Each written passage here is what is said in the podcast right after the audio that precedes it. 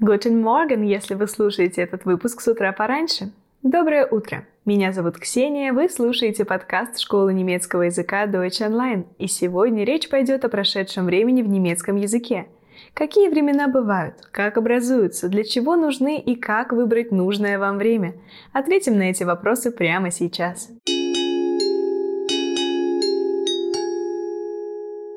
В немецком языке есть три вида прошедшего времени. Претеритум – письменное прошедшее время, перфект – устное прошедшее время и плюсквамперфект – предпрошедшее время.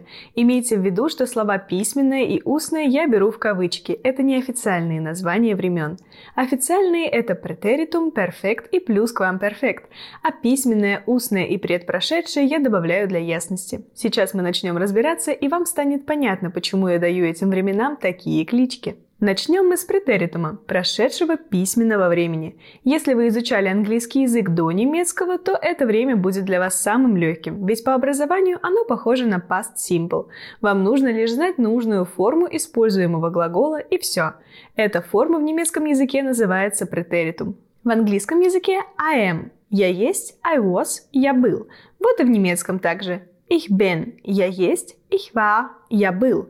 То есть, чтобы построить предложение в претеритум, вам нужно лишь взять свой основной глагол и поставить его в одноименную форму, форму претеритум. Ich esse Pizza – я ем пиццу, настоящее время. Ich aß Pizza – я ел пиццу, претеритум. Sie geht durch den Wald – она идет через лес, настоящее время. Sie ging durch den Wald – она шла через лес, претеритум. Все просто, меняется лишь форма глагола. Я подчеркиваю это потому, что другие времена требуют дополнительных мер для образования, а не только смену формы основного глагола. Но тут пока все спокойно. Как вы наверняка знаете, в немецком языке есть правильные и неправильные глаголы. У правильных глаголов форма претеритума образуется путем добавления буквы «т» после корня. Возьмем для примера глагол leben – «жить». В настоящем времени его формы таковы. Ich lebe – «я живу», du lebst ты живешь. Er, sie, lebt. Он, она, оно живет. Wir leben. Мы живем. Ihr lebt. Вы живете. Sie leben. Они живут. Sie leben. Вы с большой буквы живете. В претеритуме все почти так же, но в конце корня и перед личным окончанием стоит «т». Ich lebte – я жил. Du lebtest – ты жил. Er, sie, es lebte – он, она, оно жило. У третьего лица единственного числа окончание будет такое же, как у первого лица единственного числа. Ich lebte, er lebte. Дальше. Wir lebten, мы жили. Ihr lebtet, вы жили.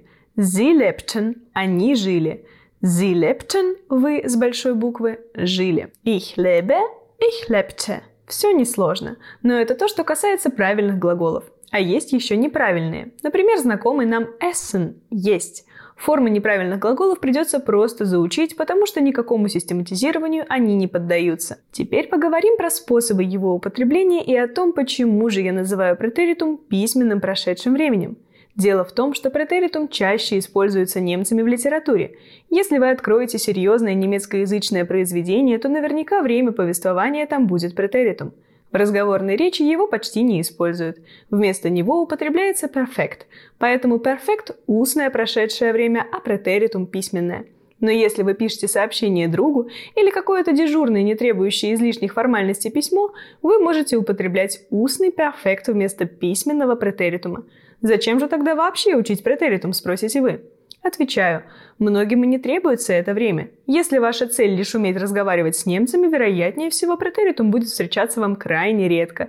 Но вот если вы собираетесь читать книги, научные работы и другую серьезную литературу на немецком и вообще браться за перо, то без знания претеритума вам придется тяжело. В устной же речи, как я уже сказала, претеритум встречается довольно редко, разве что в некоторых исключениях, о которых я скажу чуть позже. А пока перейдем к перфекту, так называемому устному прошедшему времени немецкого языка.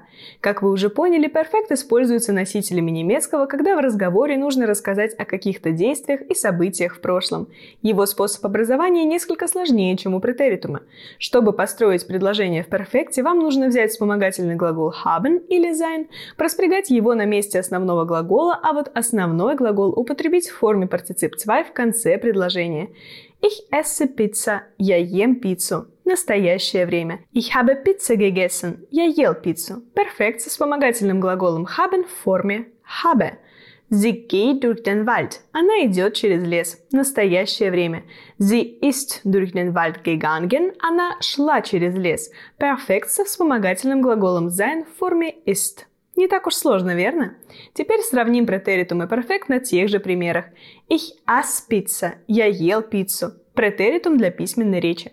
Ich habe Pizza gegessen. Я ел пиццу. Перфект для устной речи. Sie ging durch den Wald. Она шла через лес. Претеритум для письменной речи. Sie ist durch den Wald gegangen. Она шла через лес. Перфект для устной речи. Как выбрать haben или sein? Если не вдаваться в детали, то правило звучит так. Вспомогательный глагол sein используется в основном с глаголами движения и изменения состояния. Просыпаться, улетать, идти, падать и так далее. А haben употребляется со всеми остальными глаголами. А теперь об исключениях. Ну куда же без них в немецком языке? В устной речи предложения с некоторыми глаголами строятся чаще в претеритуме, чем в перфекте. До этого мы с вами договорились, что претеритум для письма, а перфект для разговора. Но вот видите, бывают исключения. К таким глаголам относятся haben – иметь или sein – быть в качестве основных глаголов. Модальные глаголы в сочетании с основным глаголом, например, «хочу спать», «должен был съесть» и еще парочка исключений вроде глагола wissen – «знать». Предложения с ними в устной речи чаще строятся в претеритуме, и в этом есть логика. Вот послушайте. Нам нужно сказать «Я был в Берлине». Как проще сказать «Ich bin in Berlin gewesen» или «Ich war in Berlin». Второй вариант очевидно проще, правда же?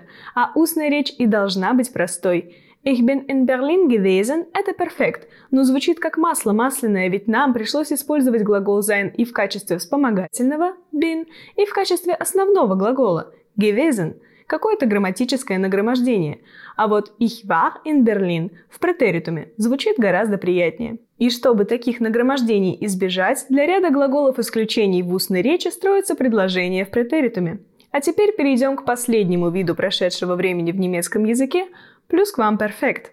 Как я его назвала ранее, предпрошедшее время – Называю я его так потому, что это время нужно для обозначения событий, которые произошли перед другими событиями в прошлом. Например, «Я уже поел, когда ты пришел». Восстановим хронологию. Сначала я поел, потом ты пришел. Так вот, Часть «я уже поел» в немецком языке будет строиться в плюс к вам перфекте, а часть «когда ты пришел» либо в претеритуме, либо в перфекте. Стоит запомнить, что плюс к вам перфект всегда идет в сопровождении другого времени, и нужен он, чтобы подчеркнуть последовательность событий.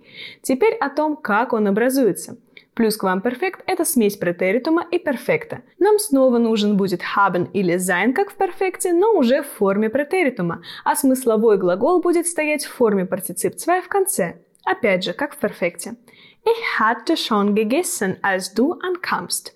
Hatte – это вспомогательный глагол haben в форме претеритума, а смысловой глагол essen – есть стоит в конце грамматической основы в форме партицип 2 gegessen. Ich hatte schon gegessen. Я уже поел. Это и был плюсквамперфект. Часто плюсквамперфект можно вычислить по союзам als, когда, before, перед тем как, и nachdem, после того как. Bevor ich eingeschlafen bin, hatte ich eine Pizza gegessen. Перед тем, как уснуть, я съел пиццу. Nachdem ich eine Pizza gegessen hatte, schlief ich ein. После того, как я съел пиццу, я уснул. Действие, которое идет первым по хронологии, всегда в плюс к вам перфекте.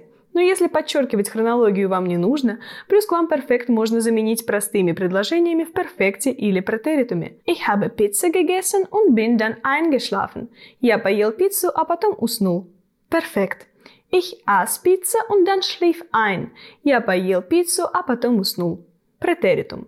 Давайте повторим, зачем нам нужно каждое из трех прошедших времен в немецком языке. Претеритум для литературы, перфект для устного рассказа, плюс к вам перфект, чтобы подчеркнуть очередность действий. А теперь быстро повторим способы образования. Претеритум просто изменяем форму настоящего времени глагола на форму претеритум. Перфект используем вспомогательный глагол haben или sein, а смысловой глагол отправляем в конец грамматической основы в форме партицип 2. Плюс квамперфект используем вспомогательный глагол haben или sein в форме претеритум и отправляем смысловой глагол в конец грамматической основы в форме партицип 2. Вот и все.